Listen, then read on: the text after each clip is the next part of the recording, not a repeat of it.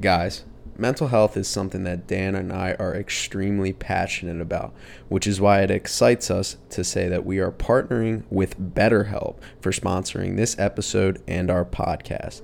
BetterHelp is the world's leading therapy service and it's 100% online. With BetterHelp, you can tap into a network of over 30,000 licensed and experienced therapists who can help you with a wide range of issues.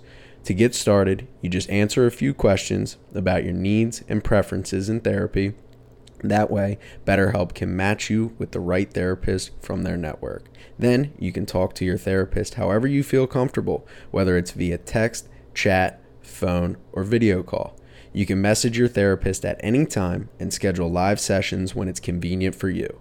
If your therapist isn't the right fit for any reason, you can switch to a new therapist at no additional charge.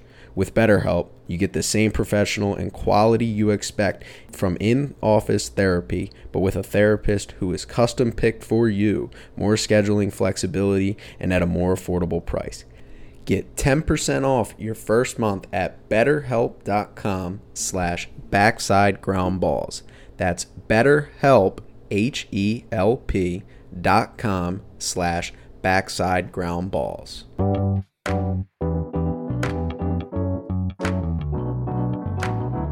Powered by Riverside.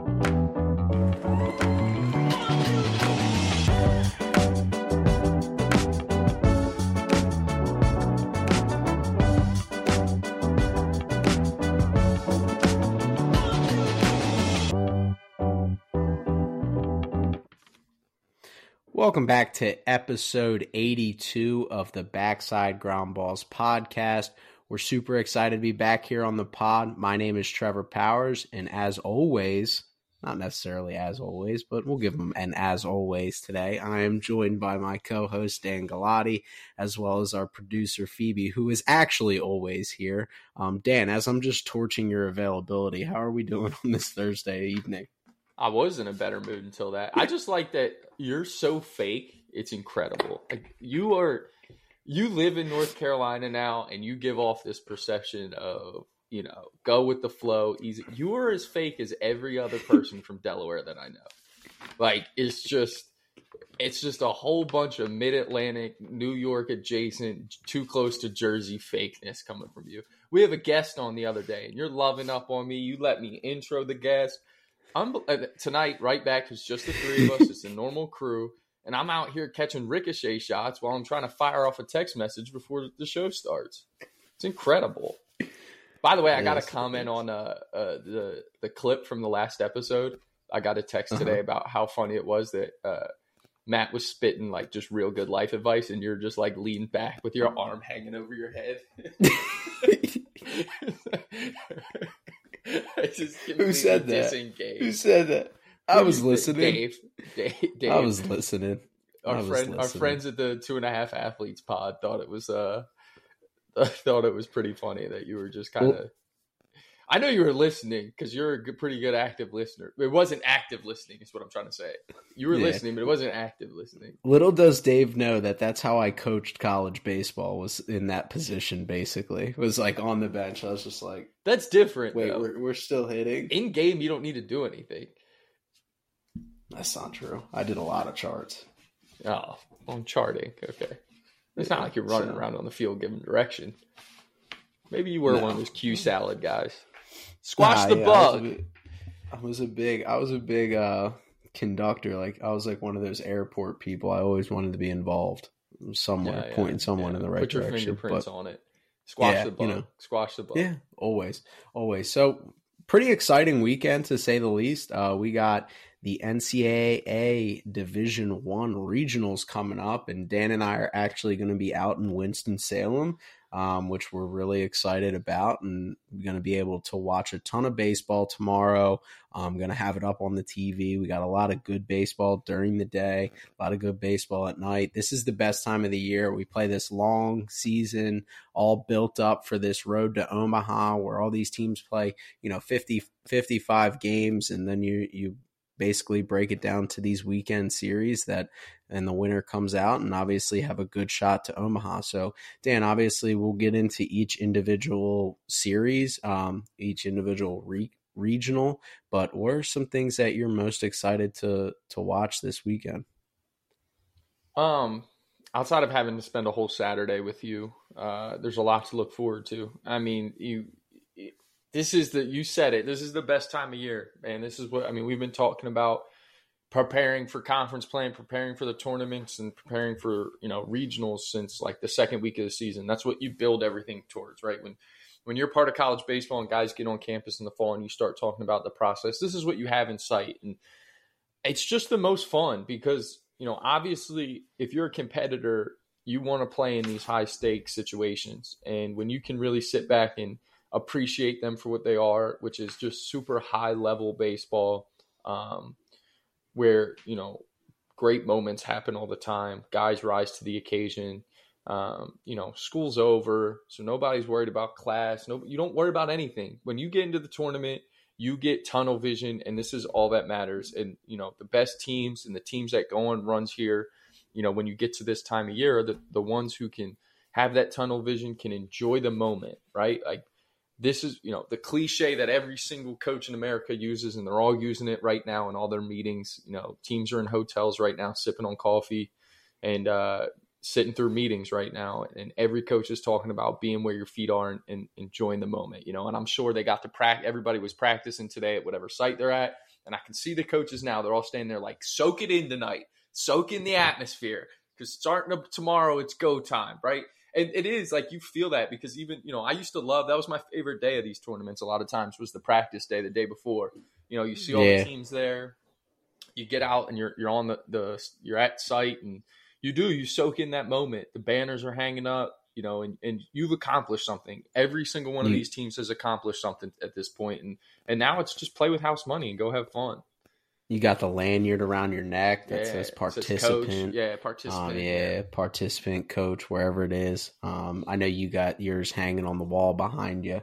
Um, I, don't, I don't, know where mine are. For a second, I thought you were right. I was like, "Do I? Did I? Did I?" I, I don't. I don't know where mine are. I have. Uh, humble brag. I have, uh, I think, four of those suckers. Yeah, there somewhere. you go. The, uh, three of them are in the garbage somewhere, or three of them are in the Atlantic Ocean somewhere. I, I should say. Uh, one of them's hanging up in your in your childhood home right now. But I will say there is nothing more therapeutic than kicking your feet up on a Friday or a Saturday and just having squeeze play on. And they got eight different TVs going, and it's just high leverage baseball, energy across the board. Obviously, there's going to be some great atmospheres. I think, in terms of what we've seen over the past couple years, not having a regional at Rocky Top's unfortunate, not having a regional in Greenville, North Carolina is unfortunate. Like these places that can get rocking you know, you like to see the high energy at these atmospheres. That's kind of what regional baseball is all about. But there's definitely a ton that are going to be a lot of fun and, and a lot of fans packing out these stadiums. I'm going to get you a Tony Vitello jersey, I think. You love yourself some volunteer baseball, man. You say, I mean, at you, the end of the quick, day, answer this truthfully. Think back what? and be honest, and don't don't right away answer this question. No, how many times have you been in in the shower and either singing or humming the tune to Rocky Top? I don't even know. Like, if you played oh, Rocky Top right now, I wouldn't liar, even know Phoebe. it. He's such a lie. You watch enough college football to know what the tune of Rocky Top is. That is such a lie. Play the four seconds that were allowed. You'll know it. And then my second, my second question: While you pull up the Rocky Top song, because you should, um, what's the, who do you have as the best atmosphere here? There you go. I hate that song. Okay, I do. Best moment I've ever had listening to Rocky Top was they uh they get a three nothing lead on the first possession of the game at Sanford Stadium last year, and then that band didn't play another song the rest of the day. What do you have as the best uh, atmosphere in this regional? No brainer, Arkansas.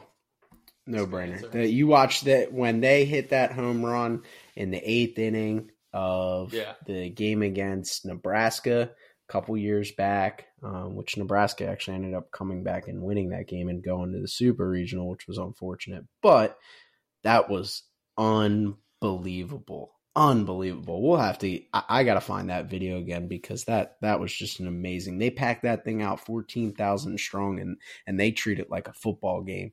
Like that thing is going to be. They are going to be live there this week. I I have a sneaky answer and a biased answer.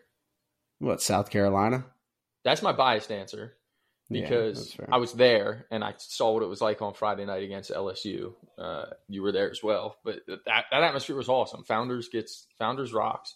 Um, that was a lot of fun. There was, you know, lightning delays and it didn't slow anybody down. And then, you know, we've said it countless amounts of times. You know, that next day it was Good Friday and noon on Good Friday, and that place was packed.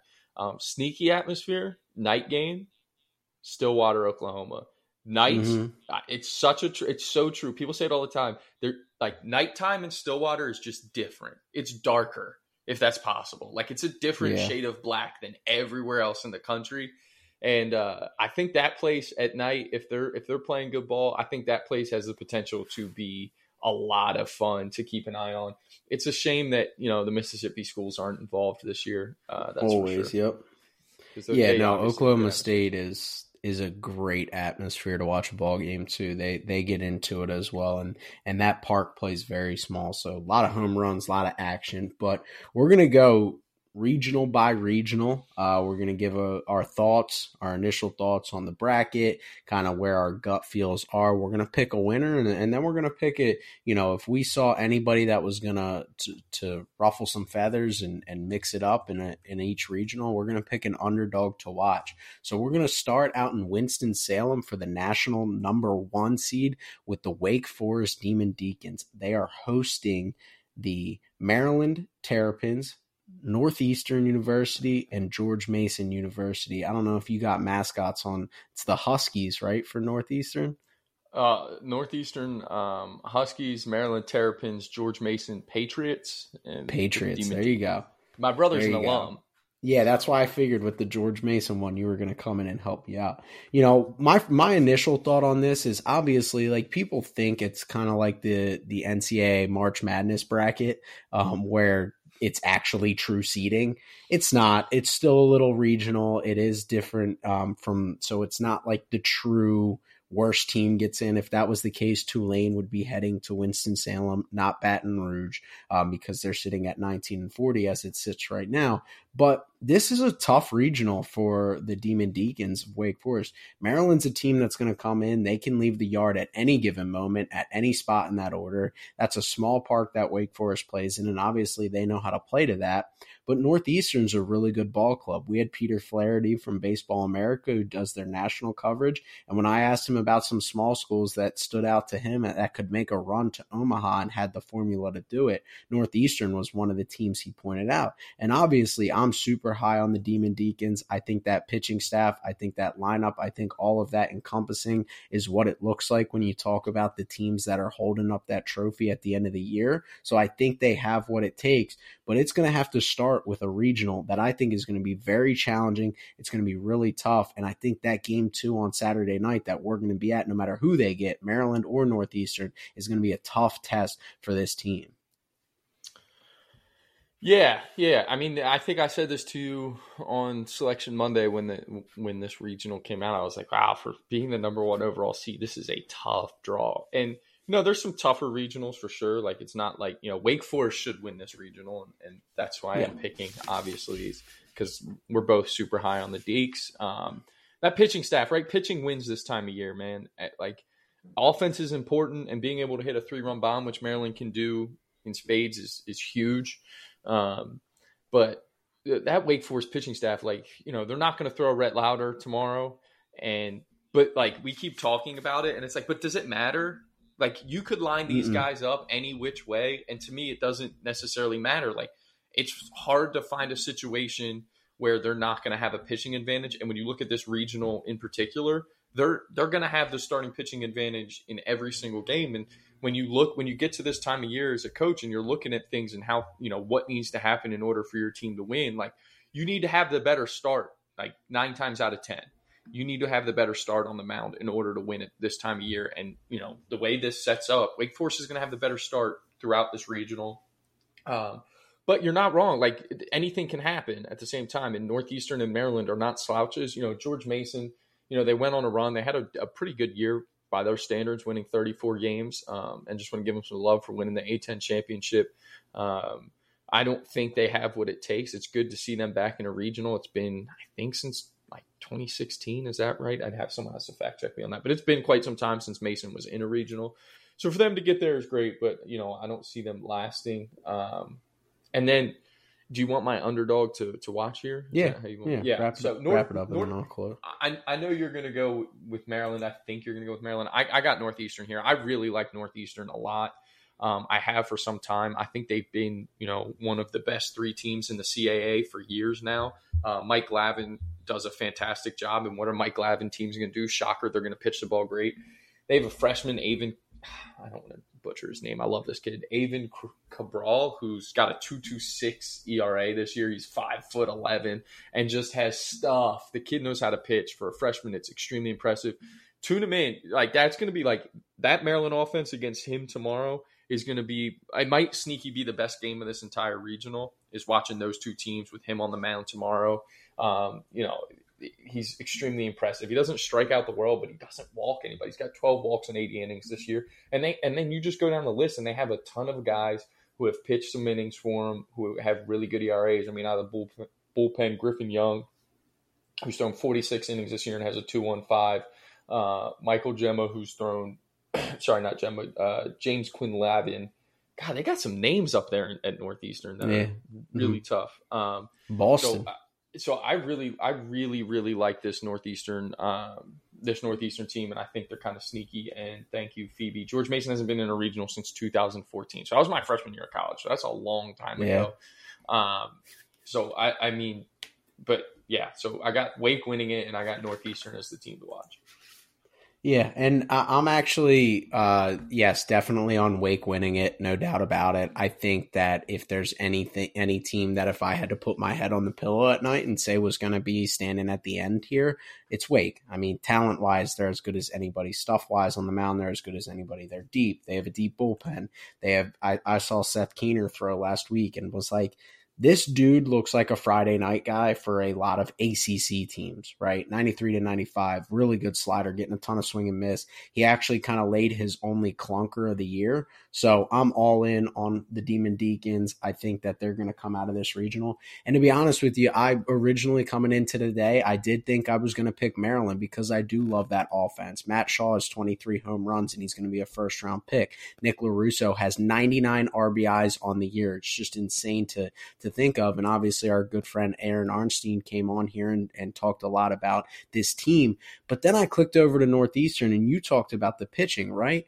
Well, let's not discount this offense that happened to hit 298 as a team, had 103 home runs. And we talk about this Maryland team who had a, only had 123 in two extra games. Yes, 15 home runs does add up. But at the end of the day, when we're talking about this environment, this airport that Wake Forest plays at, we're going to see a lot of home runs. It's going to be about who's going to come out and pitch it. And I originally thought, like, okay, Maryland is going to out hit Northeastern tomorrow in this game. But now that I turn the page and look at this offense, I think Northeastern can go toe to toe with the sticks with Maryland and has the better arm. So I really like Northeastern to take be the underdog to watch. I think if they got through this, if they did happen and get Wake Forest um, on a bad day, catch one of their starters on a bad day, I wouldn't be shocked if they made it all the way to Omaha. That's how good I think of this team, and and I really do think that's a really good roster. So definitely my underdog to watch. There are three really good teams that I don't. It doesn't matter who lines up to play on Saturday. Um, it's going to be a lot of fun to watch those games, and I'm excited to get up there and watch. So heading a little bit south here, uh, we're going to the 16 national seed in the Alabama Crimson Tide. They are hosting the Tuscaloosa Regional with Troy University. Boston College is heading south, and then you have Nicholls State. So, Dan, your initial thoughts when you when you digest this series? I'll give you my initial thoughts. It's crazy that Alabama has a better has an easier draw than the number one national seed here. Yeah, I mean, it, it certainly looks that way just because I think that Wake regional is deep. I think Yes. that Alabama, though, it's funny when you look at this because you say that, but it's like, is Wake that much better than those teams when you look at it? Because if I, like I don't know if Alabama's that much better than some of the teams in this regional. To be honest with you, now the fact that they're going to be playing at home is huge. They clearly like the firing of their head coach did something, and we talked about that. Like sometimes that does fire up a clubhouse. Um, obviously, he wasn't fired for performance reasons, and a lot of times when you see teams go on a run after a head coach is fired for performance reasons, it's because they feel some sort of responsibility. But these were obviously extenuating circumstances. Um, but I think that I, I I think Boston College is going to win. Is is what I'm I'm getting at here. Like I got Boston College winning this regional. I think they you know they got off to a really good start this year. Um, they had some some issues down the stretch, but I really kind of like the cut of this team. I, I I don't know what it is. Why I keep loving up on these these Boston these Boston area schools because typically I'm not a Boston sports guy. But look, you look at this offense and it doesn't really jump off the page at you, especially from an average. I mean, they hit 271, which isn't bad. They only hit 63 home runs, but you know, they they still scored 346 runs and, and, they're pretty good at run prevention as well on the mound. They, you know, on the mound they have some guys, Chris Flynn, who is ERA isn't great. He got hit around a little bit in the, the ACC, but he's probably going to get the ball first. And and look, I, I'm kind of picking them because I don't want to go chalk across the board. I really kind of like this Troy team too. I think this Troy team can kind of sneak up on people. So although you would look at it and say that Winston Salem, the regional Winston Salem's tougher as far as the depths of the teams, like I don't think Alabama is as good as we maybe think they are. Um, as crazy as that sounds, because they really, they just really went on a run, and if they continue to stay hot, that's half of the battle this time of year. And um, as I'm saying this, I'm talking myself out of Boston College because I feel like we're trending in different directions. Boston College is trending the wrong way. Alabama's trending the right way. But I'll stick with my original pick and say um, BC gets hot and they go on a little bit of a run here. But don't be surprised if it's Troy. Yeah, so that's actually funny that you say that. So it's probably going to fill in my winner and my underdog to watch. I'm going with the Troy Trojans. Um, I like the offense. It's ton of pop, ton of power, can really change a game. We know that home runs win in the playoffs. 102 on the year, led by Shane Lewis, who has 27 big flies, which is crazy impressive. You know, if everything breaks right, like if you told me that it was a 2 3 final here, this is one of the regionals that I would not be surprised if it was right. Boston College versus Troy playing for the chance to go to the Super Regional. Um, I look at the Boston College roster. Obviously, they're led by Joe Vetrano, who has had a great year, 18 home runs. But outside of him, it's a lot of meh couple guys that hit for a ton of power don't hit for average. Couple guys that hit for average don't hit for power. The loss of Tra- travis honeyman was huge. He was having a great year up until the time that he stopped playing from the clemson series. So that's something to keep an eye on. And, and really on the pitching side there's nobody that stands out to me that says screams like this is a guy who could win on any given start. So you know the troy team is going to be able to roll out there and they're going to be able to flex their muscle. They're going to throw their ace grayson stewart out there. Uh, 83 innings innings pitched, 88 strikeouts, a 3.5 ERA, and he can win them game one and put them in a good position. Obviously, then they have to beat the Alabama team, who's played great baseball. But I'm taking the Troy Trojans to win and to be my underdog to watch. Obviously, Alabama's played great baseball. They're an SEC program, so if both of us end up wrong here, I wouldn't be surprised by by any stretch. But um, I really do gut feel tells me that this is going to be kind of one of those havoc regionals where where anything can happen. So yeah, and that's what that's kind of what you expect from a 16 seed regional, right? Like that's the when the yes. 16 seed, you know, you you expect like it's not a shoe in. How much of an advantage is it going to be for the fact that they are hosting? Um, you know, I, I don't know. I guess yeah. If that was if that was South Carolina sitting right. at I believe the fifth no, 15. they're not the 15. They Aren't are they? the yeah, they are the 15. 15. The 15 getting in and having that atmosphere. 100% I would agree that that home field advantage, but do Crimson Tide fans fill out that stadium as much as South Carolina fans? I I would care to say no, but it's something to keep an eye on. That home field advantage, home field advantage matters a lot in college baseball, as much as as much as people don't, you know, want to think it does like college football. But those environments in the SEC can get can get raucous. So we're going to head even further south to where a lot of people wish they were this weekend, and that's Coral Gables, Florida. Uh, the, the Miami Hurricanes are playing host to a really loaded regional, at least in the national name brand. You have the Texas Longhorns coming in as the number two, the Louisiana Raging, Raging Cajuns coming in as the three, and the Maine Bears, Black Bears coming in as the four as Miami's opening game. So, Dan, who's your winner in that series and who's your underdog to watch? This one's really tough because for me, um, look, Miami's another team that's trending in the right direction, right? They got off to a little bit of a slow start. Did they get swept by Florida State early on in conference play? I think they lost the series. Lost the series, mistaken. whatever. They, you know, they kind of stumbled out of the gate, especially in ACC play and, and non-conference play. They were kind of struggling, and then they just got extremely hot. And again, like we talked all year, this is the time you want to be playing your best baseball. Um, I think the biggest thing for Lafayette and Texas is can anyone get Yohandy Morales out. And if you can't get Yohandy Morales out, no shame in that at all. Um, can you have someone who can produce the way he does? Um, because to me, like this is one of those regionals where, again, kind of like the last one, you can see three teams possibly winning this thing. So again, it's going to come down to the three run homers at clutch times, who's getting the better start out of all of these teams.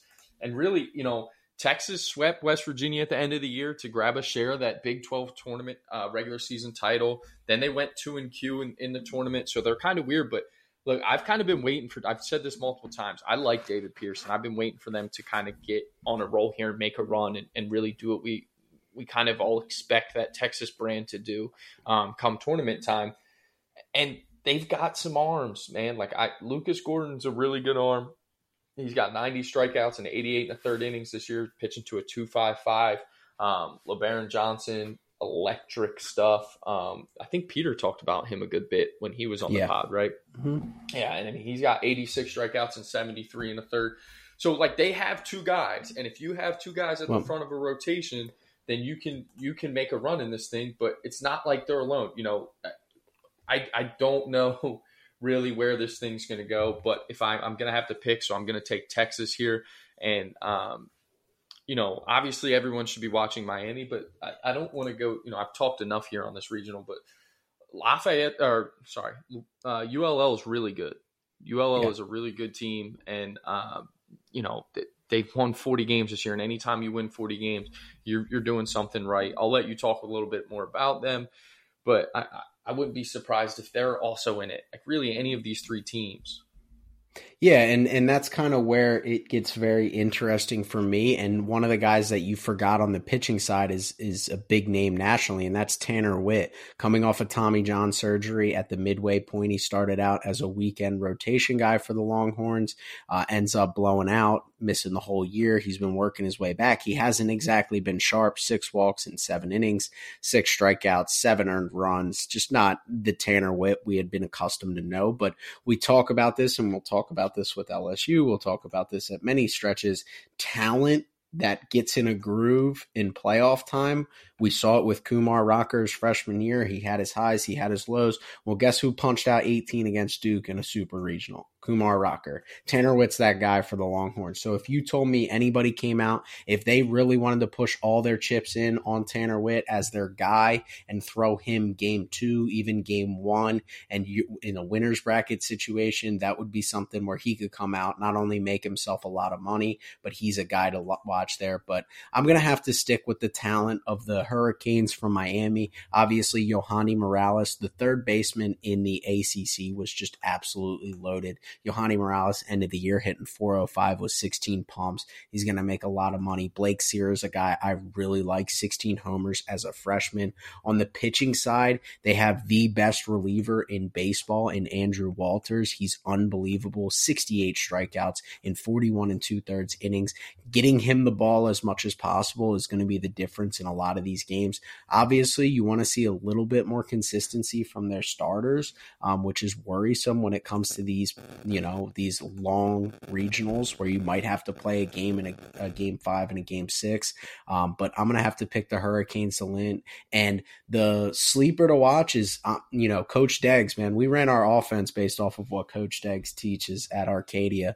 Um, being able to maximize your your guys, being able to put each of them in a position to be successful. Stole 161 bases. You know they're gonna wreck havoc. They didn't hit as many home runs as I know Coach Deggs would like there, but they had 141 doubles, which is crazy to think about. That's a that's a ton. So that's a team that obviously has a lot of talent. We've seen Coach Deggs coach teams make runs in the postseason, so it's going to be a matter of making sure the culture's right. But to build off of your Texas point as well, not to just completely ignore them. We see this year in and year out name brand um, programs that just didn't have great years. We've seen Texas be great in stretches through this year. Um, they went on win streaks. They swept West Virginia there in the second to last weekend of the season, I believe, and really put their name out there as a as a potential host. Really, at that point, um, but you know, I wouldn't be surprised by any stretch, even if they made it all the way to Omaha as a two, because that's the brand that Texas plays in baseball. So heading out west for the only regional that's on the west coast as it currently stands, and the Stanford Cardinals are playing host to the San Jose State. Don't know their mascot. Cal State Fullerton and the Texas A&M Aggies. So Dan, initial Spartans. There you go. You're good at this. Um, You're disappointing me on this. Are you kidding me? Yeah, like college mascots, I take. I know. usually, I'm usually I'm good with those, but San Jose State throws a little wrinkle in there. Not um, a Mountain West usually, guy. You go to bed early. That's just, why. Yeah, I am an early early guy. Um, so I probably won't be up for for game game one of this series when it's on at 11 o'clock at night. But um, what are your thoughts here? Obviously, a lot of talent from the Aggies, um, and Cal State Fullerton's kind of the national brand that we we see a lot. This one's so hard for me, man. Like this one, this is one of the toughest ones, and I think my East Coast bias. Look, I'm an honorable guy, so I'll admit it. I have East Coast bias through and through. Like if you know, I have several blind spots when it comes to college baseball because there's so much of it. West Coast college baseball is a, is a blind spot, that's for sure. Um, but then you look at Stanford, you look at the numbers of some of these guys: Alberto Rios, yeah. Tommy Troy, Eddie Park, yeah. Montgomery. Like that offense bangs, man. They hit yep. 317 as a team. They hit more than mm-hmm. 100 home runs. Uh, you know, they scored 465 runs and only gave up 365 this year. It's a plus 100 run differential. Those are the types of things you like to see from a really good team. This is why they're hosting a regional, right? It's kind of obvious. Then you look at their pitching, though. They have a six ERA. Mm-hmm. You know, mm-hmm. and that scares me when you look at like when you look at some of these teams that potentially can pull upsets that are you know lower seeded. Like I'll just real quick talk about San Jose State here. Like you know they only hit 284 as a team. Their opponents hit 271. They have a five seven six, almost a six ERA as well. Um, and and they're they have a negative run differential. They went on a run. They won the the Mountain West for the first time in I don't know. It had been years. I can't remember what the year was, but so I, I definitely you know, I'm going through process of elimination here. I don't see a way, a path for San Jose State to win this. It's really hard, obviously, for four seeds to win it. And then you look at Fullerton too, and, and Fullerton.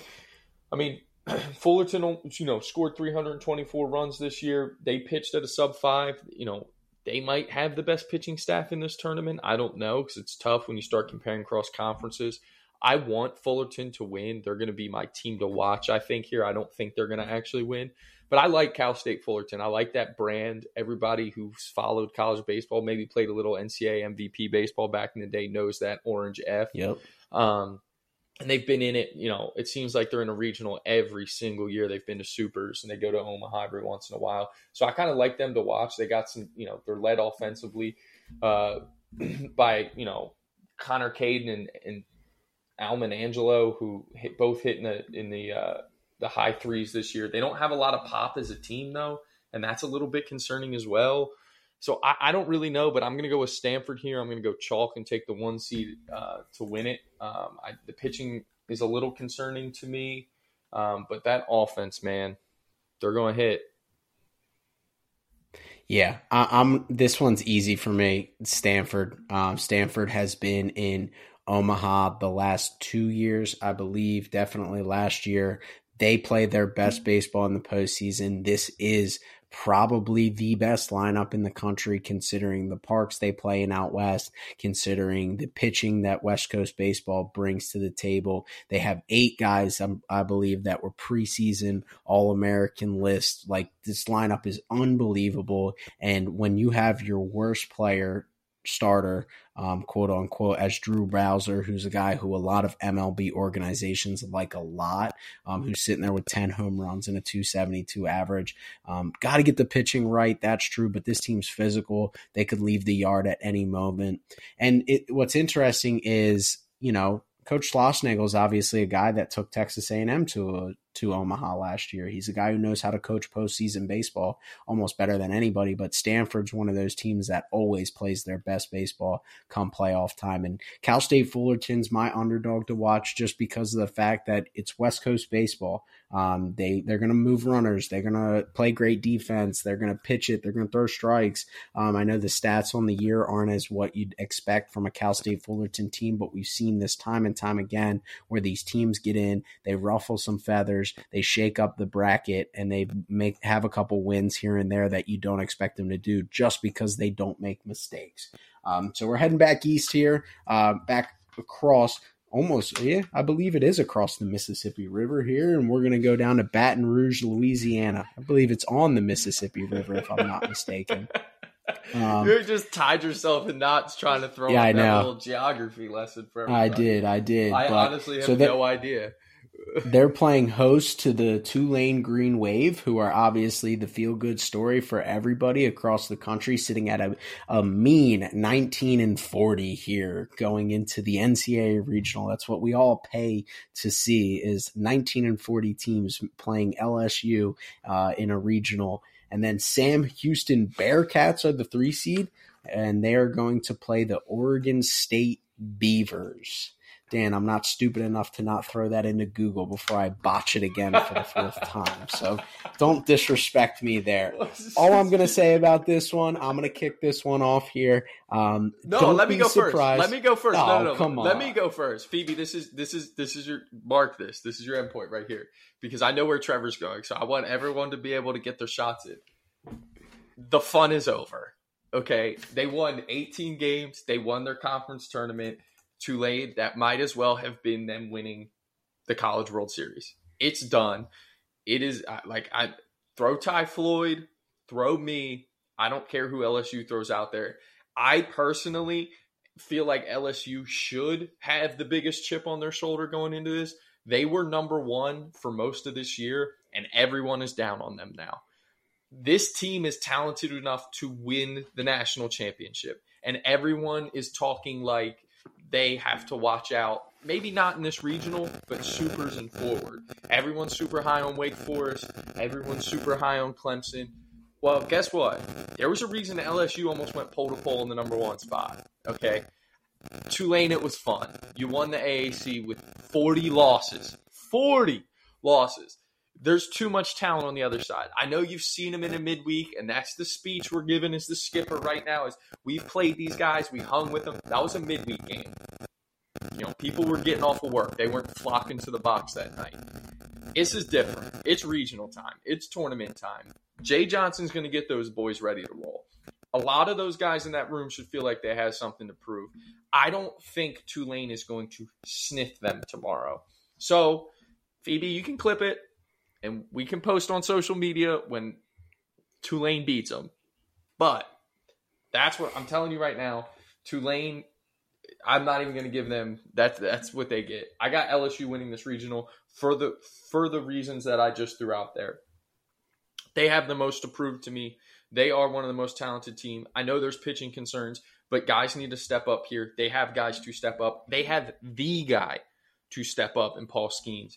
Um, so you know, I, I like LSU. I I would be shocked if LSU isn't in Omaha. Um, you know, when we get there in a couple weeks, my my underdog team to watch. I think I'll go with. Uh, I guess I'll give the, the, the Cats some love. Maybe. I mean, this regional. I think this personally, this regional is much much weaker. You want to talk about a regional that doesn't even compare to Winston Salem? Like, who would you rather be? Would you rather be LSU or, or, Wake Forest? I'd rather be LSU in this regional. Anytime you can get a 40 loss team into your regional, I think you're begging for it. Um, but, you know, Jay Sirianni has, has, you know, Sam Houston in the regional, and, you know, Tyler Davis is, you know, their guy on offense. He hit 432 this year. He's OPSing over a thousand, seven homers. Joe Redfield's got 13 bombs. Walker Janek has 12. Clayton Chadwick has 10. This offense from Sam Houston can swing the bats. And I think it'll be fun to to watch them play an Oregon State team um, who had had a pretty good year in the Pac-12. Um, not as good as as some of the Oregon State teams we've seen in the past, um, but I got LSU to win it, and and everyone should tune in and see those beautiful orange jerseys that uh, Sam Houston's going to rock. Well, we got orange on orange. That's going to be ugly. That first game. Yeah. Well, that's not, so that's not a good since, uniform since, matchup. Different shades of orange too. But go ahead. Since you cut since you cut me off, I'm So with you rudely. on on LSU's going to win. And the funny thing is, because you had to get in there in time, I never said that Tulane was going to win against LSU. I've never said that once. No, I said haven't. just don't be surprised when it's the top of the eighth inning and Tulane's up three to two. Dylan Carmouche's going to go seven strong.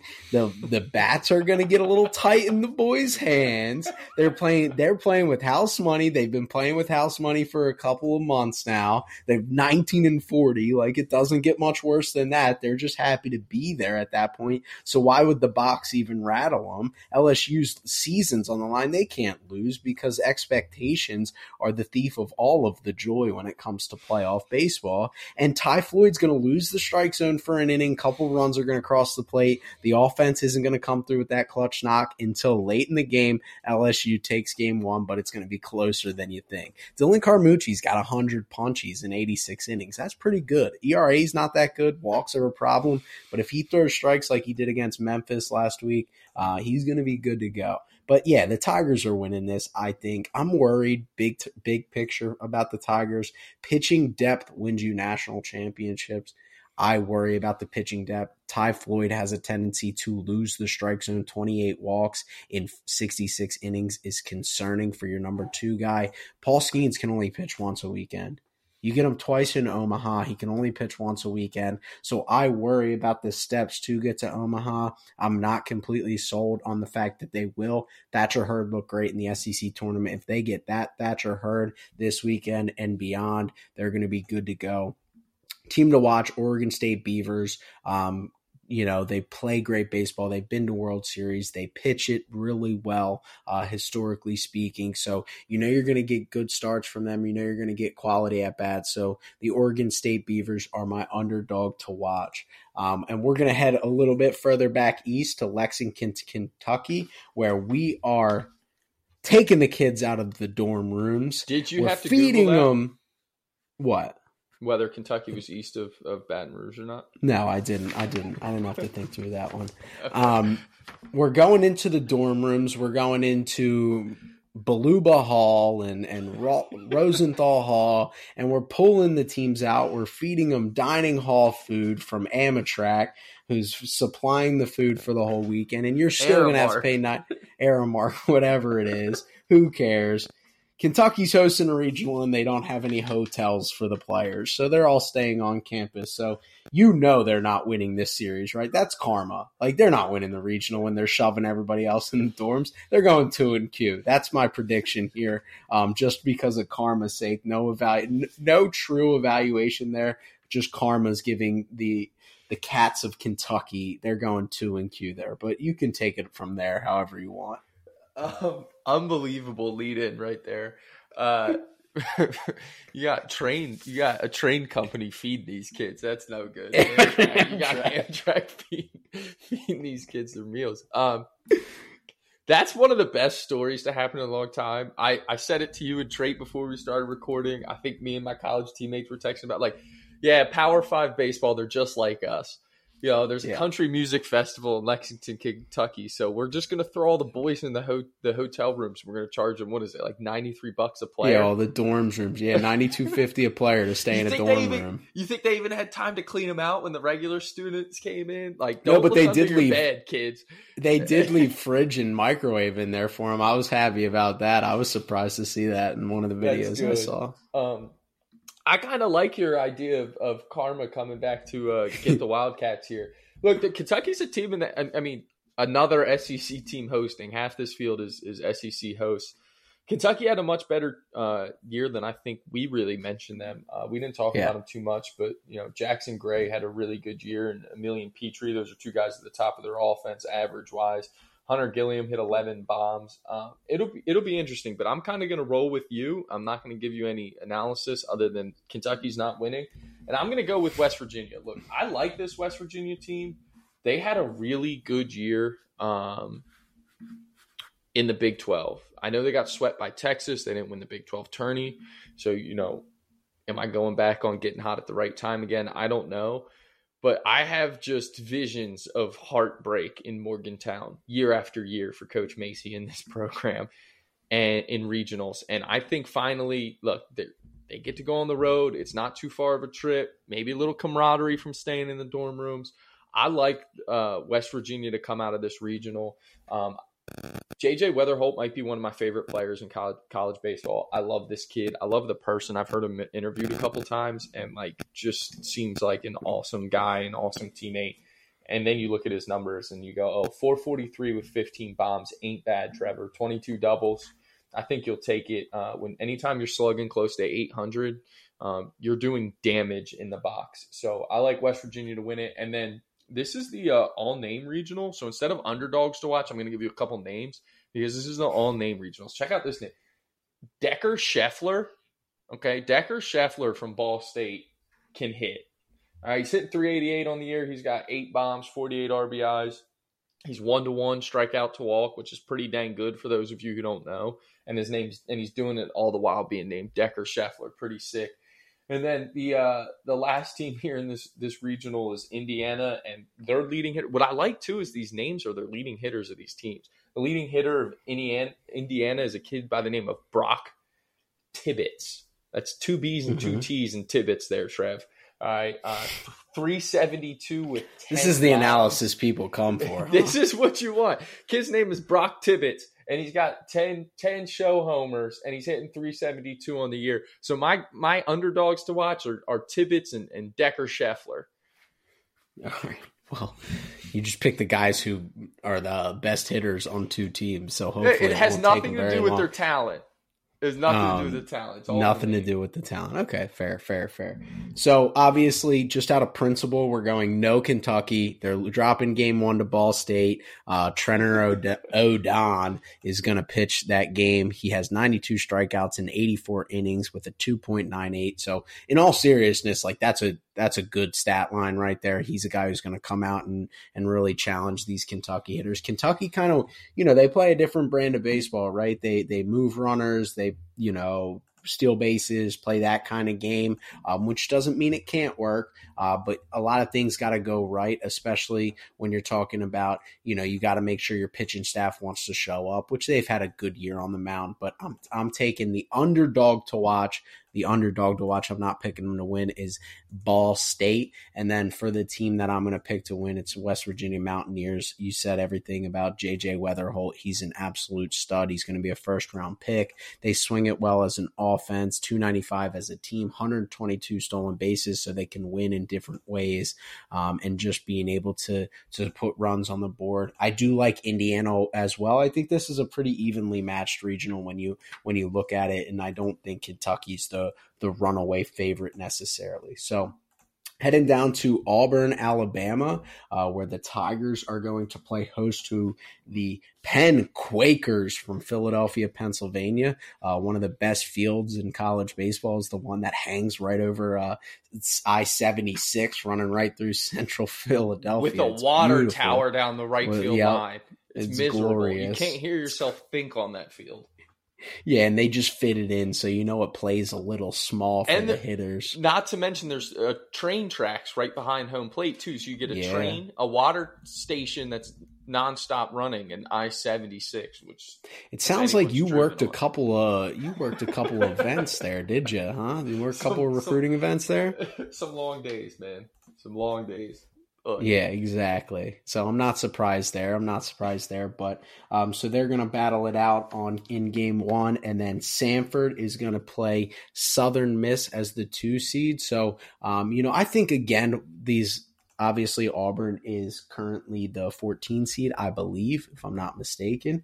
Um, 13 seed, sorry. And so they're going to have some you know pressure on them to to win games. But you know when you look at this penn team wyatt henseler has 17 home runs. I believe he's their career leader in home runs. He's hitting 316 on the year. They have five guys that are hitting above 300 with power. Um, so this offense can swing it. But in terms of pitching man i don't think there's a better one two three punch in this regional. And southern miss is known for their pitching prowess. You've got ryan dromboski owen coady and Z- Cole Zaffiro, who are all pitching to a sub 3.10. You have a 2.87, 3.03, and a 3.09. They're all striking out more than a batter per inning. So if there's a four seed who's really going to walk in here and who's going to pitch it at the level that they can pitch it and combine the offensive side of things, it's the Penn Quakers. And I really think they can make a run here. So they're going to be my underdog to watch. And then I'm playing the good guy card here, man. Your head coach who's been there for years is walking away. We've seen this stories as eight as old as time. Southern Miss is winning the regional. Southern Miss is going to Omaha. You know it. Your coach is walking away. Again, like Kentucky not winning, there's no analysis here. Coach who's a legend there, stepping away. They're giving the pitching coach the head job next year. Everybody's going to be feeling good. All the vibes are going to be good. They're going to be playing for coach, and you know they're making a run at it. So they're going to be my winner of this bracket as a two seed is, Southern Miss. Um, is the I don't know how to ask this question. Is does University of Pennsylvania have your favorite alumni in this tournament? Like, is there a school with a better alumni that you like than Mark DeRosa and Penn? That I like personally. yeah, yeah, personally for you. No, Yeah, there's not many yeah. people in the world that I like more than. Mark DeRosa. yeah, so that's what I figured. So, so Penn, I no wonder. I, I was wondering why you were so high on Penn. I kind of figured it was that that they were they kind of led. I didn't think there was any other school that had an alum that you were more fond of than than Penn and DeRosa. Um, good for good for a Philly school getting in, man. That's kind of fun. Obviously, close to home for us. Uh, I'm not going to dive too deep in here on this either. I Southern, I got Southern Miss. I saw for a lot of the reasons that you like them. Their head coach is leaving. It's a good story. This is a good baseball team. I got to uh, lay eyes on them in Conway earlier this uh, year in the beginning of April. They can hit the middle of their order. They got you know lefty on lefty on lefty on lefty in that lineup, and they do a really good job. In that game, I saw them at Coastal. They went down like 13-1 in the third, and then it was like 13-7 before you knew it. Um, so they can score, and they can score at the best of them. It's going to come down to pitching though and run prevention. That's what scares me on this. Um, my team to watch here, like I, I don't know if this is a team to watch. I don't know how you want me to say it, but Auburn. Look, Auburn's a good team, and Yeah. Auburn very well could and probably will win this regional. And Ike Irish is a stud. Bryson Ware is a stud. Um, Bryson Ware has 24 bombs. I mean, like serious juice. They have a ton of talent. Uh, Tommy Vail on the mound is is is really really good. Um, he's got 77 strikeouts and 65 innings. His stuff is electric. Um, you know, he, he's a little bit erratic on the mound. He he runs into some command stuff once in a while, which pushed his ERA up into the mid threes, um, which is why you don't really see him down with some of the best arms in the country. Although he certainly has the talent to do it. So, you know, look out because Auburn's like a legit threat, and you could blink and they could be in Omaha, um, just like they've done in the past. But I'm going to go Southern Miss to win this thing. Perfect. So, um, heading out to the last regional on this side of the bracket. Um, Clemson Tigers are hosting the regional in Clemson, South Carolina. Um, and obviously, they're the, the hottest team in baseball, in college baseball. They are the number four seed. They won the ACC tournament. Uh, they're playing great baseball. They play host to Lipscomb. Um, and then in a 2 3 matchup that's really interesting, Charlotte 49ers are taking on the Tennessee Volunteers. Obviously, ton of talent there. Um, it's going to be an interesting uh, 2 3 game to watch. And this series on the whole is really interesting. Um, I'm going to start with the underdog to watch, and that's going to be the Charlotte 49ers. Uh, they don't hit for high average, but they have 97 home runs in 60 games. And the reason I'm picking them more is because I don't feel like Tennessee's an underdog underdog in this scenario. I think everybody knows who Tennessee is, but Cam Fisher with Charlotte has 30 bombs with a 352 average to lead the nation, which is just unreal to think about. So, you know, they can leave the yard at any moment.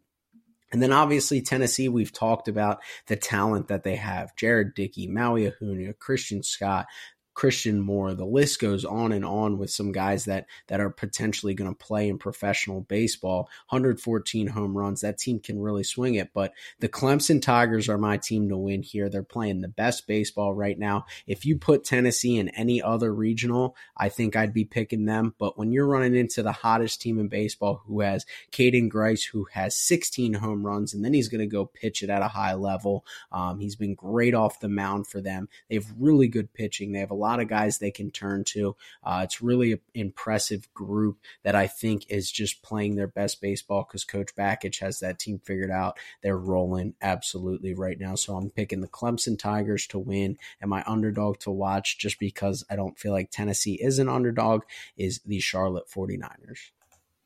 Can I ask you a question real quick? Yeah, of course. I believe Lipscomb's like 2.8 miles from Vanderbilt.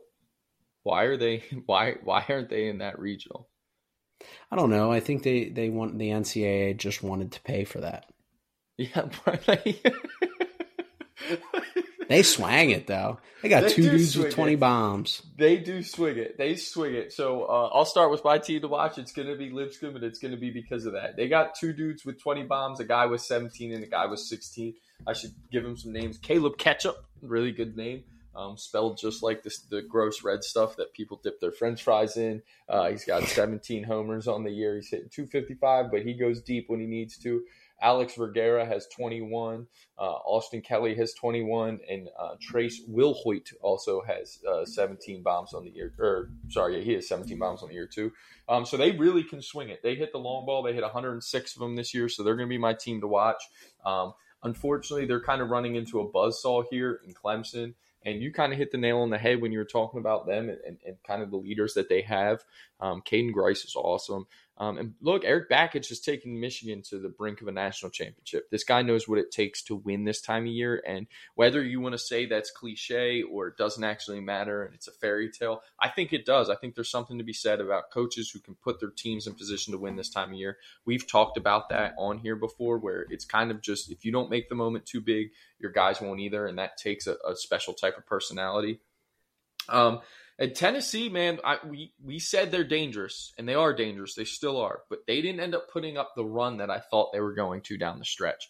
They still haven't gotten their the wheels going like I ever thought they did, and I just think it's too little, too late at this time. And I, they're a really good team. If they win it, would I be surprised? No, but I just don't think they can overcome Clemson. But with the arms and the bats that they have, if for some reason that switch flips this weekend, we could be talking about this team in Omaha it's really yeah. hard to make that assumption and prediction when they had one of the best teams we've ever seen in the tournament not be able to do it last year.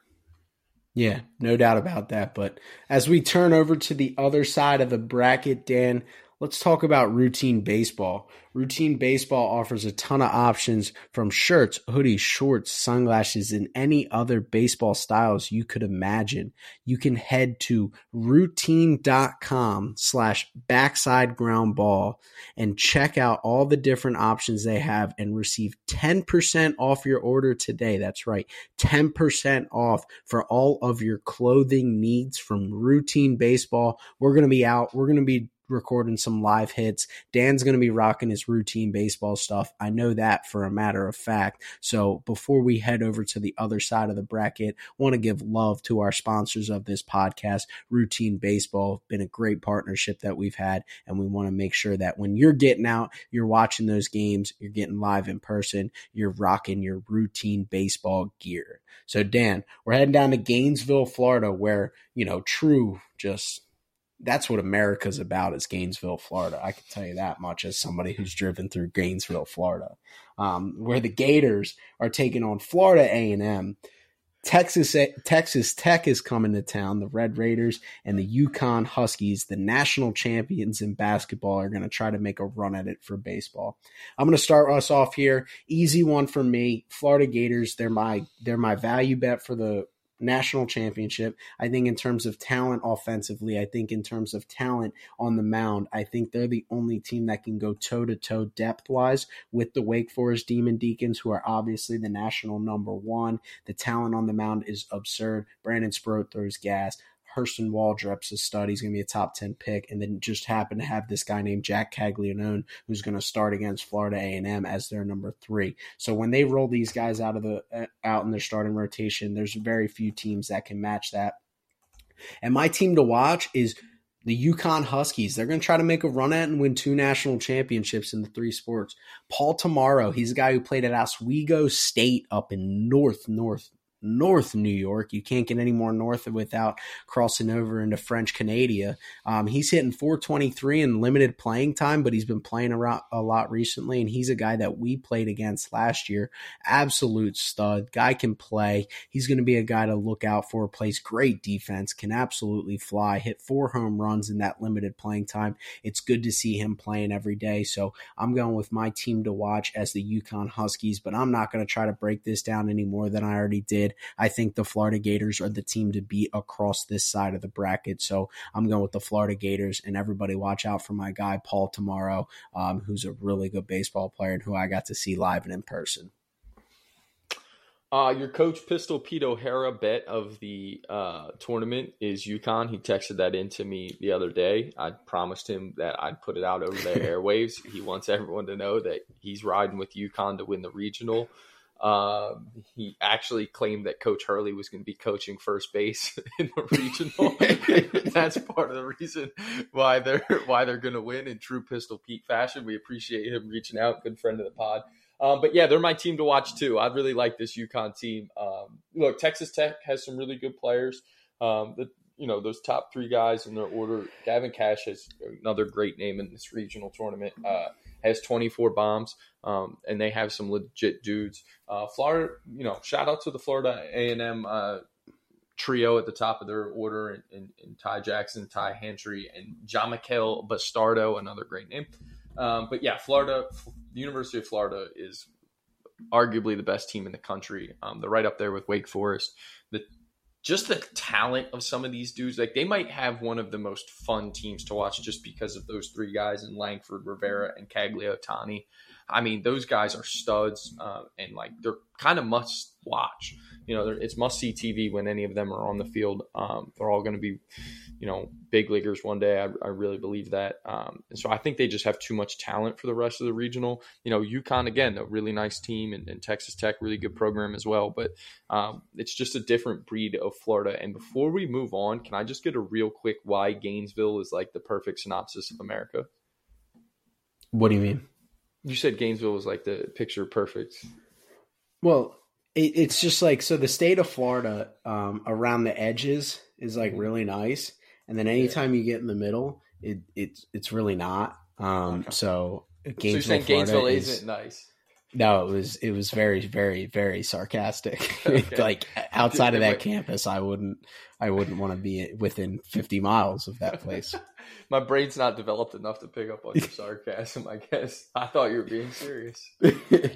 no, it was uh it was a treat to see. Let's just put it that way, um, to say the least. So we're gonna head another SEC host, as you said. Eight of the national uh, seeds right now are all hosting, and that's the South Carolina Gamecocks. Founders Park is gonna be absolutely jumping this weekend, and uh, maybe it's because of where we live, maybe because it's our ties to these universities and our closeness to home. But this is definitely one of the more talked about regionals, at least from what I've been picking up on. I'm not even worried about Central Connecticut State. Um, they've been a good story this year, sitting at 36 and 12. Um, but this is about the other three teams. You have the NC State Wolfpack. They're going to play the Campbell Camels in game one tomorrow during the day, which is probably the most exciting uh, two, three that is going to kick off tomorrow, one of them. And then obviously the Gamecocks of South Carolina is a team that we really like. Um, we saw them live. We got to see this lineup hit live. Ethan Petry is one of the best players in the country. But outside of him, you know, for an offense that we really loved, hit 110 home runs, you know, it kind of fell off after Messina. Wimmer didn't finish the year as strong as he would hope. Gavin Casas really fell off a cliff outside of the power output that he had. I mean, he had like 16 home runs in in mid mid March, it felt like um, when we were a month into the season, and he's sitting at 19 right now. So this team is heading in the wrong direction. It sounds like Will Sanders is going to pitch out of the pen. From what it sounded like, which is interesting because they would like to use him twice if possible, which I can understand that thought process. Um, but when you look at the fighting camels, man, they're the best offense in the country in terms of scoring, in terms of slugging, in terms of, you know, they have 116 home runs, 129 stolen bases. They're hitting 318 as a team with a 1.007 OPS. They lead the nation in hit by pitches. So you know this team is going to get on. They're led by Lawson Harrells, who's hitting 374 with 22 home runs. Jared Belbin's hitting 325 with 19 home runs. Just on the the whole, it's a really good, well rounded team. And where this team really excites me, obviously, is on the mound. Cade Kuehler is going to be a fringe first round pick. He throws an invisible fastball, 67 inning pitch, innings pitched, 87 strikeouts. And what they've done this year that's been really interesting. Ty Cummings and Aaron Rund are both guys that threw a lot during the week. They weren't weekend guys for them. And you might think, well, if they don't have their Saturday and Sunday guys line up. These are guys that throw 95 plus with really good stuff. They're probably going to start in a regional or at least offer some long relief options for the fighting camels. Um, but out, that's where it kind of concerns me for the camels. And then you look at NC State, who has three legitimate arms um, in in you have Matt Willis, Willadsen, uh, who has a 3.54. You have Justin Lawson coming out of the pen, pitching some long relief with 48 innings pitched, 63 strikeouts. And then you have Dominic Fritton, who's pitching to a 3.59. Uh, so some starters that are going to make some noise and also a really good lineup. So I think in terms of the narrative, this one is going to be fun to watch. Um, it's another one that I wouldn't be surprised if the two three is the final. But I got to run with my allegiance here. Um, I'm a, a I'm a future alumni in law. Um, the Fighting Camels are coming out on top. They're going to a super regional, and NC State is my team to watch. I think they're going to end up in the in the in the final here because we've seen this time and time again. The Wolfpack play good baseball at this time of year. Elliott Avent knows how to get those those boys playing good baseball, but uh, I'm kind of out on South Carolina. The more I digest what this offense has been as of late. Yeah, I mean, everything kind of went downhill. We cursed South Carolina a little bit ever since we left. Things kind of went downhill. I'm not gonna, you know, I think you covered this regional really well. Uh, I, I got go Camels baseball fever just like you do. I got them winning this regional, um, and and you know South Carolina definitely disappointed a little bit um, towards the end of the year. They kind of have flamed out here, which is kind of upsetting. And and you're right. You know, NC State seems to always find themselves in a regional and always find themselves, you know, on the doorstep of a super. So, you know, they're kind of a team to watch. They weren't really consistent this year at all. Um, they had some big ACC wins, but couldn't really ever put it together. But I got uh, Campbell winning it and NC State to watch as well. Another really good regional in the Carolinas here, as we head a, a little bit east here, uh, is the Coastal Carolina Chanticleers are ha- playing host to Rider um, UNCW, and Duke. Um, this is a really good deep regional here. Another one where I wouldn't be surprised if either of the two or three seeds come out on top. Both teams are really good clubs, um, but obviously Coastal Carolina is kind of the one. Very physical team. I like that a lot. But Dan, you saw this team in person, so I'll let you kind of kick off the conversation here. Yeah, this coastal. I mean, I think I said it when I got back from seeing them. This coastal team is as dangerous as it gets. You know, they're almost as dangerous as that team that went on the run to win a national championship uh, in 2018. Look, you know, Payton Eeles is kind of their igniter and their fire starter. A guy hit 380 on the year, um, and then they are just filled with dudes who have a ton of juice the rest of the way in the lineup. I mean, Derek Bender, uh, Caden Bodine, who's a freshman, who's just a, a stud. He, you know, catcher hit 356 on the year with nine bombs. Uh, Bender has 18 homers. Zach Beach, who's who's my favorite player on that team. I mean, just the lefty swing is, is unbelievable. Uh, he hit 13 homers. Uh, Nick Lucky's a, a, really good player, and and I think Graham Brown has probably the best hit tool out of all of those guys. He struggled a little bit this year. He hit 275, but he hit 14 homers. This place is a bandbox. There's going to be homers left and right. Um, and it's like you said, this is a deep regional because UNC's also got a really good team this year. And then Duke, I mean, we were talking about Duke. We all thought Duke was going to host. They didn't have a great showing in the ACC tournament, which kind of hurt them a little bit when it came to to getting a bid. But you know, Alex Mooney is is one of the best players in the country um, for my money. Uh, 330 with, with, eight bombs. But then, you know, Alex Stone and, and, and Jay Beshears are really good ball players too. And, and that Duke lineup, um, can really really swing it and, and on the mound they have a, you know a handful of guys who um, have made starts for him. Alex Gal is kind of really the only one. He's made their most starts. He has 14 on the year, but you know they have Andrew Healy has nine starts. Ryan Higgins has nine starts. Jonathan Santucci has seven. Uh, Jason White has eight. Um, a couple guys with three. So what I like about Duke is that they're kind of um, they have options on the mound. You know, I don't know if they necessarily have a standout ace, because um, Gal, the guy who made 14 starts, pitched into a 4.85. It's not great. It's, you know, he does have two complete games on the year. So I kind of like the depth on the mound that they have. Um, and sometimes that's even more important than having one true aces, right? When you get into a double elimination tournament where you're going to have to play this many games, having options is extremely important. And I think Duke has that. Um, and then, you know, kind of dive into to UNC Wilmington before I make a pick here. You know, Jack Croom on the offensive side is a guy to watch. Trevor Marsh as well, um, and and Zane Taylor on the mound, who's who's been their guy all year. He's 83 innings. He only has 56 strikeouts, but he's got a 3.25 ERA. He's their best arm. You know, I would like to take UNC Wilmington here. I just don't know if they're going to have enough. Kind of what you saw in the CAA tournament is they didn't really have enough to get over the finish line.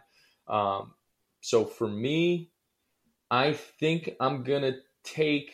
Can you tell? I really don't know who's gonna win this one. I think I'm gonna yeah. go with Coastal, just because of that offense and the home field. And look, Conway, Conway gets a pretty good environment. Conway, you got people up uh, out in the outfield, standing on the uh, in the pavilion. Um, really nice stadium. Um, and like I said, it's small and it's a jet stream, and those guys can absolutely bang. Um, Duke's a team to watch here. I don't. It's to me, it's Coastal or Duke in this regional. Yeah, I think that the, again, this regional is tough because if Jonathan Santucci was healthy, he's a guy that pitched against Wake Forest on the Friday and looked really sharp. He looked like he was really turning a corner there. And then his last outing was against Pittsburgh, um, where he came out hurt. He had 11 strikeouts in four and a third against Wake Forest. Um, the results didn't line up with the strikeout numbers, but he hasn't pitched since. Um, so obviously, you would like to see a guy of that caliber be healthy. Um, he looked like he was going to have plus stuff throughout the year, and I would assume if he would have stayed healthy, he would have turned those numbers around. Um, but you're right about the depth. Uh, so I'm going to go with Duke as the winner. Um, I really do think that they are the deepest team. I think they're going to be able to bang just enough. 95 home runs this year surprised me for a team that doesn't really have that one guy. Alex Stone is their their leader with 14, but they have a lot of guys with 10 plus. Um, really good offense there. So I think they're going to swing it just enough to, you know, make some noise there. Um, and then the team to watch is UNCW. I think they're a really good club. They beat Northeastern in the CAA tournament, which is very impressive because we're very high on that Northeastern team. So anybody who can win in that tournament is uh, definitely has my has my eye and, and has my attention there. So Rider's a good story out of Jersey as well. Um, but as we head to Charlottesville, Virginia, where the Cavaliers are going to play host to Army West Point, uh, feel good story. Obviously, Service Academy. You want to you want to see they've been in the tournament every year. It feels like because they have Four a really good club least, up there. Right? Um, yep, the Oklahoma Sooners are going to play the East Carolina Pirates. So I'll kind of kick this off here. Virginia's the team to beat. Virginia's the winner. Um, they're deep on the mound. They're deep at the at the dish. Um, so they are the deepest team in here and underdog to watch. East Carolina, Oklahoma shouldn't be in. So would I be surprised if Oklahoma wins this regional just because they shouldn't be in? And and uh, Kansas State head coach put out a statement and was right. I mean they Kansas State swept Oklahoma, and just because of RPI, where Oklahoma at least controls, you know, who's around them, it's a little easier to play um, better teams in Texas than Kansas State has access to. But that's besides the point. We don't need an RPI conversation.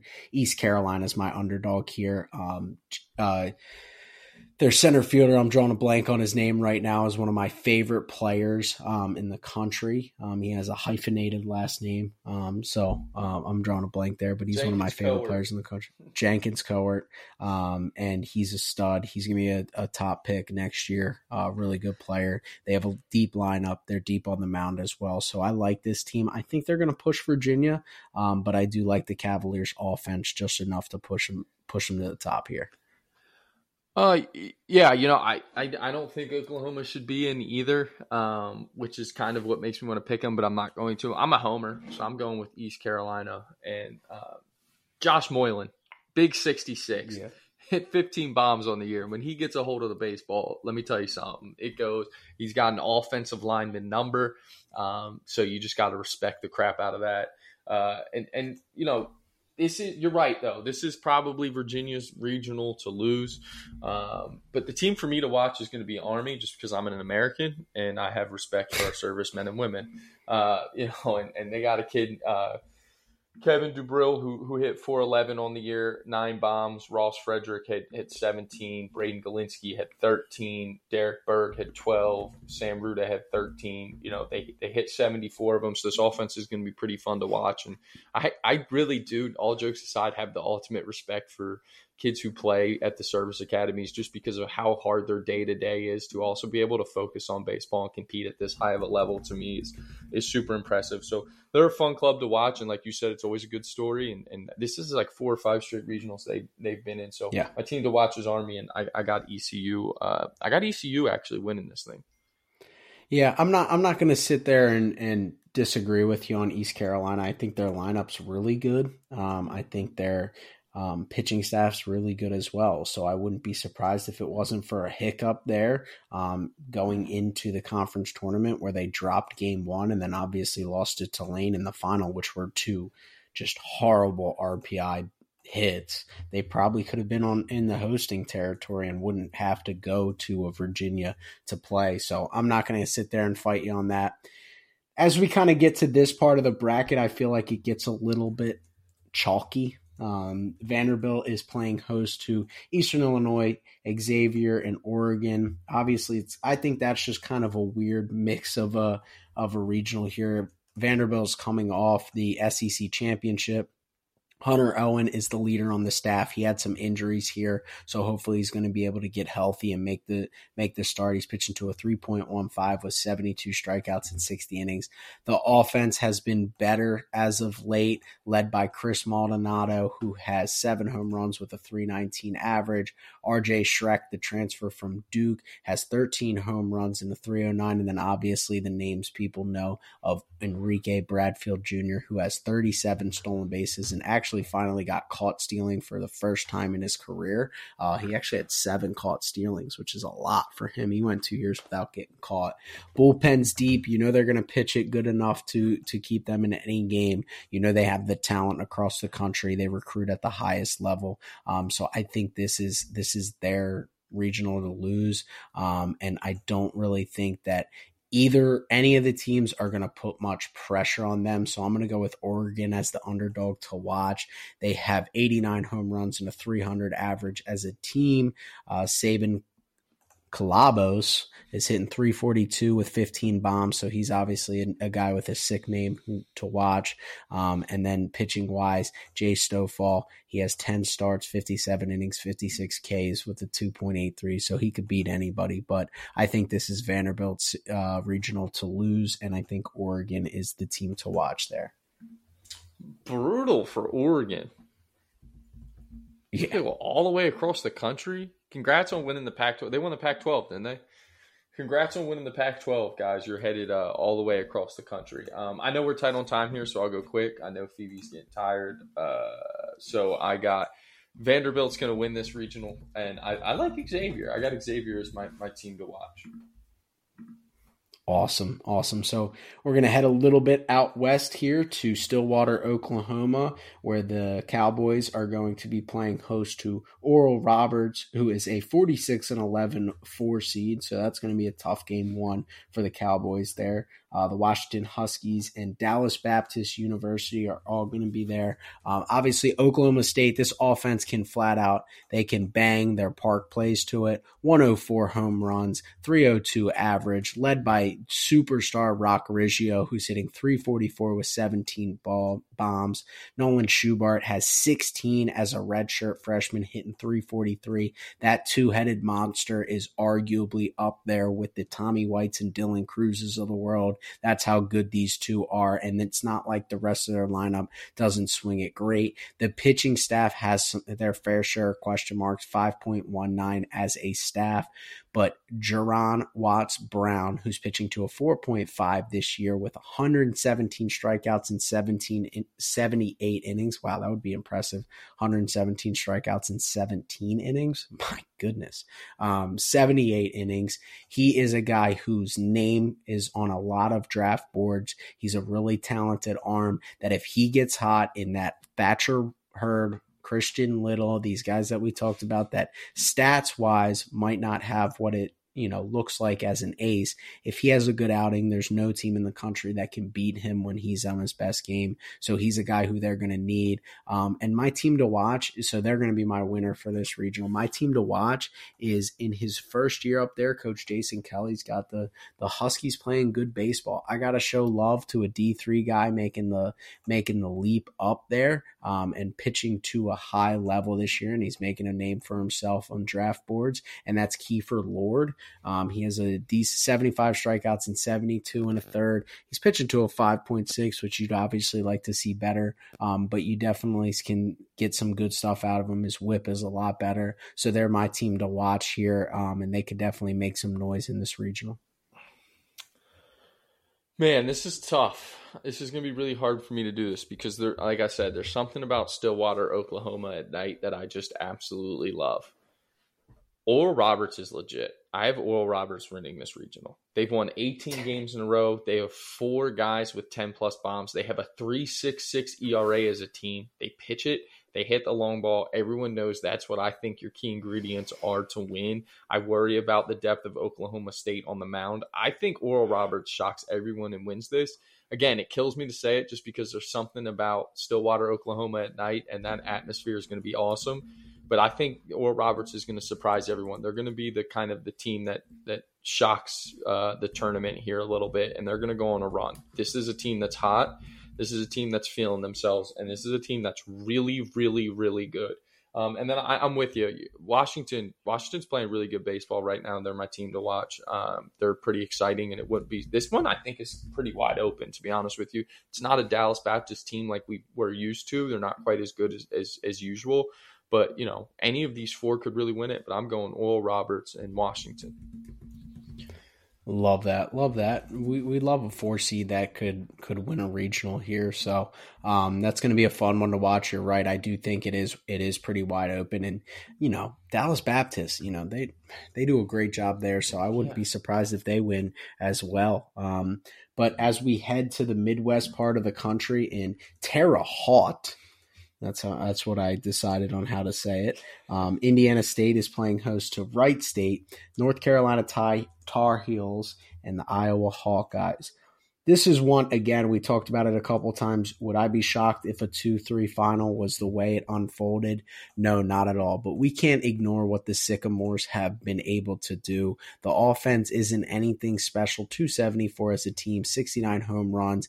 Um, their leading hitter is Adam Pottinger, uh, who has nine home runs with a 300 average. But on the mound, they are led by Lane Miller, who's pitching to a 2.61, who has in 58 innings pitched. Um, they don't strike out a ton of guys, but their but their pitching staff on the whole has been very productive, pitching to a 3.80 as a team. So we're not going to sit here and ignore what the Sycamores have done up to this point, uh, 24 and three in conference play. But I think this is more about the Hawkeyes and the Tar Heels and which one of these teams is going to show up. Brody Brecht is obviously one of the most electric pitchers in the country.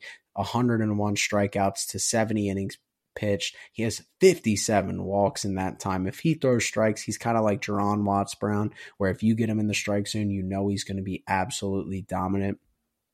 The Hawkeyes lost Keaton Anthony uh, for the gambling probe um, at some point through the season. I don't know if he's going to be back. I haven't checked up on my Hawkeye news, uh, so I can't say for certain. But the Tar Heels are my team to pick here. Um, I obviously we're staying local. Vance Honeycutt is arguably the best player in this regional. I don't think there's no question about it. Outside of maybe Brody Brecht, there's nobody who's probably going to make as much money as Vance Honeycutt is next year. Um, struggled this year, 257 average, but he still hit 20 or 12 home runs. Mac Horvath is a star, uh, 22 home runs, 20 doubles, just a great all around player. And they obviously have some other guys that are hitting in the 300s as well with power. Pitching staff worries me a little bit. Which guys are we going to get? Uh, Jake Knapp is the leader of the staff. He's got 62 innings pitched, 60 strikeouts. Walks are a problem for this staff, but I really do think that talent wise, they have the best collection of the group, um, and they're lucky to draw uh, the Indiana State Regional because I think if they had anybody else, I wouldn't be too confident about the Tar Heels making it to um, the Super Regional. But the Tar Heels are my winner here, um, and then we'll go Wright State for my underdog to wa- watch. That's a pretty good ball club, um, and they're pretty good historically. Yeah, I'm going Wright State as my team to watch too. Um, this is a team that's going to run the bases. They stole over 100 bags this year. Patrick, uh, Andrew Patrick, sorry, um, pretty impressive year. 29 stolen bases and 19 homers. So he you know that's just you talk about athletic tools. He's a guy. Wright State has a really good baseball program. Look this regional is interesting and I, and I hate to be this guy but it, it kind of feels like a i don't know I don't know why Indiana State's hosting over some of these other teams. I know we take RPI into it. You could make the same claim. I don't know why Auburn's hosting. Uh, I, I, think part of the issue we've talked about this several times off air, but Campbell not being able to host on campus kind of hurt them. Um, they end up having to go to Columbia, whereas you have an Indiana State team with some of these teams in there uh, in their region. Uh, but I'm going to go with uh, I'm going to go with Wright State as my team to watch as well, and just to be different, I'll go with Iowa as my champion. I kind of, I'm with you. I think North Carolina is probably the most talented team, the best team. Look out if, if Vance Honeycutt gets hot, like there is no ceiling for this team. I don't think. Um, they, they obviously have the talent every year. There's my local bias again showing through, but I'm gonna go Iowa to win with Wright State as my team to watch. Perfect. So as we round out the tournament here, Again, we've flown through the right side of the bracket that's been sponsored by Routine Baseball. That's why we're flying through because we love ourselves some routine baseball, um, making sure we're staying motivated here and focused. Uh, but Arkansas Razorbacks in Fayetteville, Arkansas are going to play host to a series that name value. If you told me in, well, let's say 2021 that this was going to be the series, um, I would have been fired up. You got TCU, obviously, who's really good. Arizona, who was a was a runner up before Jay Johnson was hired away to Baton Rouge. Um, so both a couple really good clubs, and then Santa Clara is a really good club. But as it stands right now, the Razorbacks are probably the best team. I think there's no question that they're the favorite to win this. A lot of talent. They have 82 home runs with 276 average.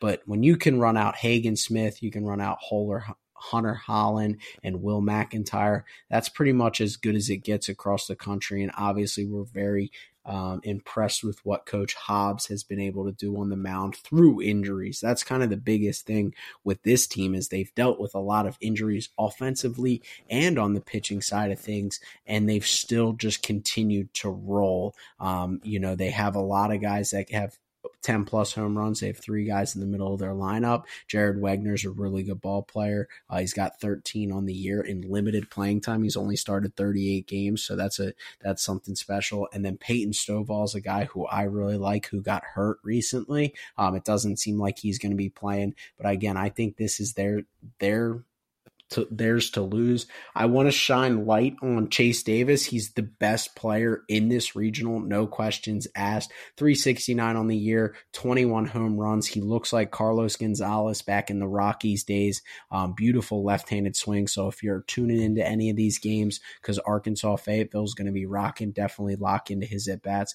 But Santa Clara is my team to watch here offensively. 72 home runs, 300 average flat.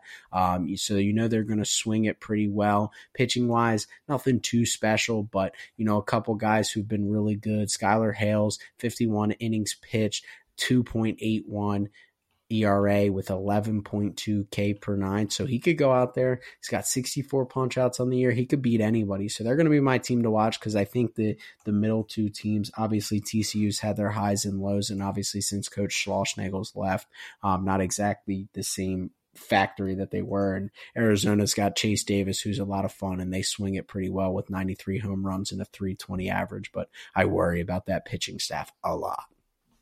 Yeah, I, you literally took every like you just took the words right out of my mouth with about everything you said. Uh, every people who know me in high school knew that Carlos Gonzalez was one of my favorite baseball players, and Chase Davis is his clone offensively.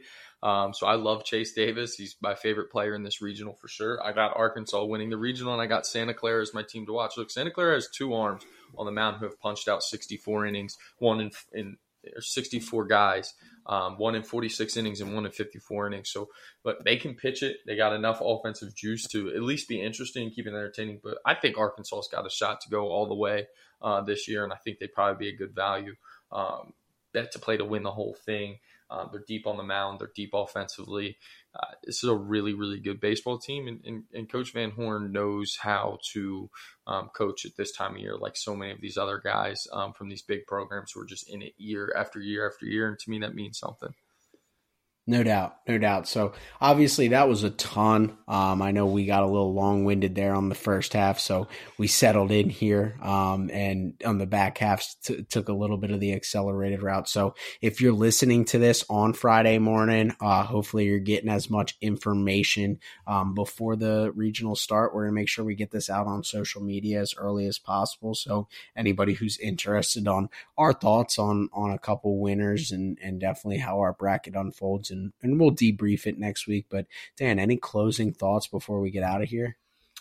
No, man, this tournament's really fun and and and watching college baseball with this much on the line, it's it's a blast, and I can't wait to see you know what teams surprise us and what guys kind of rise to the occasion.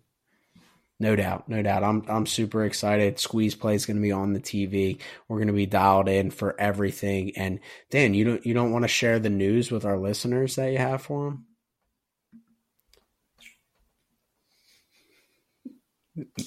I, I I wish I knew where you were going with this. That our listeners should read? you should no, you, our listeners should know that this is going to be your last episode as you're replacing Shannon Sharpe on Undisputed with Skip Bayless. yeah, you could. They they'd really have to pay me well to get me to do that. I don't. I saw a clip on today on this episode's going too long, but I saw a clip on social media today that was like Shan, uh, Skip Bayless is going to replace Shannon Sharpe and it's gonna be skip with skip. And it was literally a cut of skip. I guess two different episodes of him arguing with himself about Aaron Rodgers. And it was like perfectly yeah. synced up. It was the most incredible video I've ever seen. Like, if you want to know how full of crap Skip Bayless is, like that video is for you. Like he doesn't believe a word that comes out of his mouth. He's a purely an entertainer, which respect because he's uh, fantastic on it. But like the fact that that's what dominates sports news is like such a joke. So no, I will not what? be skip. Well, until Dan wants to reveal that that's actually happening, we'll we'll just leave it at that. But thank you to all our listeners for tuning in, as that will conclude our episode for today. Make sure you're subscribing to the podcast on all platforms, including Apple, Spotify, and anywhere you find your podcast. We post episodes every Monday, Wednesday, and Friday, always hitting your feed at 7 a.m. sharp. Don't forget to follow us on Twitter at BacksideGB, Instagram at Backside Ground Balls, and TikTok at Backside Ground Ball. And most importantly, make sure you're sharing with five friends. Enjoy the college baseball this weekend. It's always fun to, to be able to watch all these games and all these high energy atmospheres. But until next time, we'll see you guys on the next episode. Great news Major League Baseball is back. The college baseball season continues to electrify. With the help of our friends over at SeatGeek, we can get you out to whatever game you want to see. All you need to do is head over to SeatGeek, find your game you want to go to, and enter promo code Backside Ground Ball to get $20 off your first purchase. Maybe you want to go see some NBA or NHL playoffs. I don't know. Maybe you want to go to a concert with the weather warming up throughout the country. No matter what event you're looking to go to, our friends at SeatGeek can hook you up with the best deals. Great seats at an affordable price. You can't beat it. Make sure to enter promo code Backside Ground Ball for $20 off. That's SeatGeek.com, promo code Backside Ground Ball.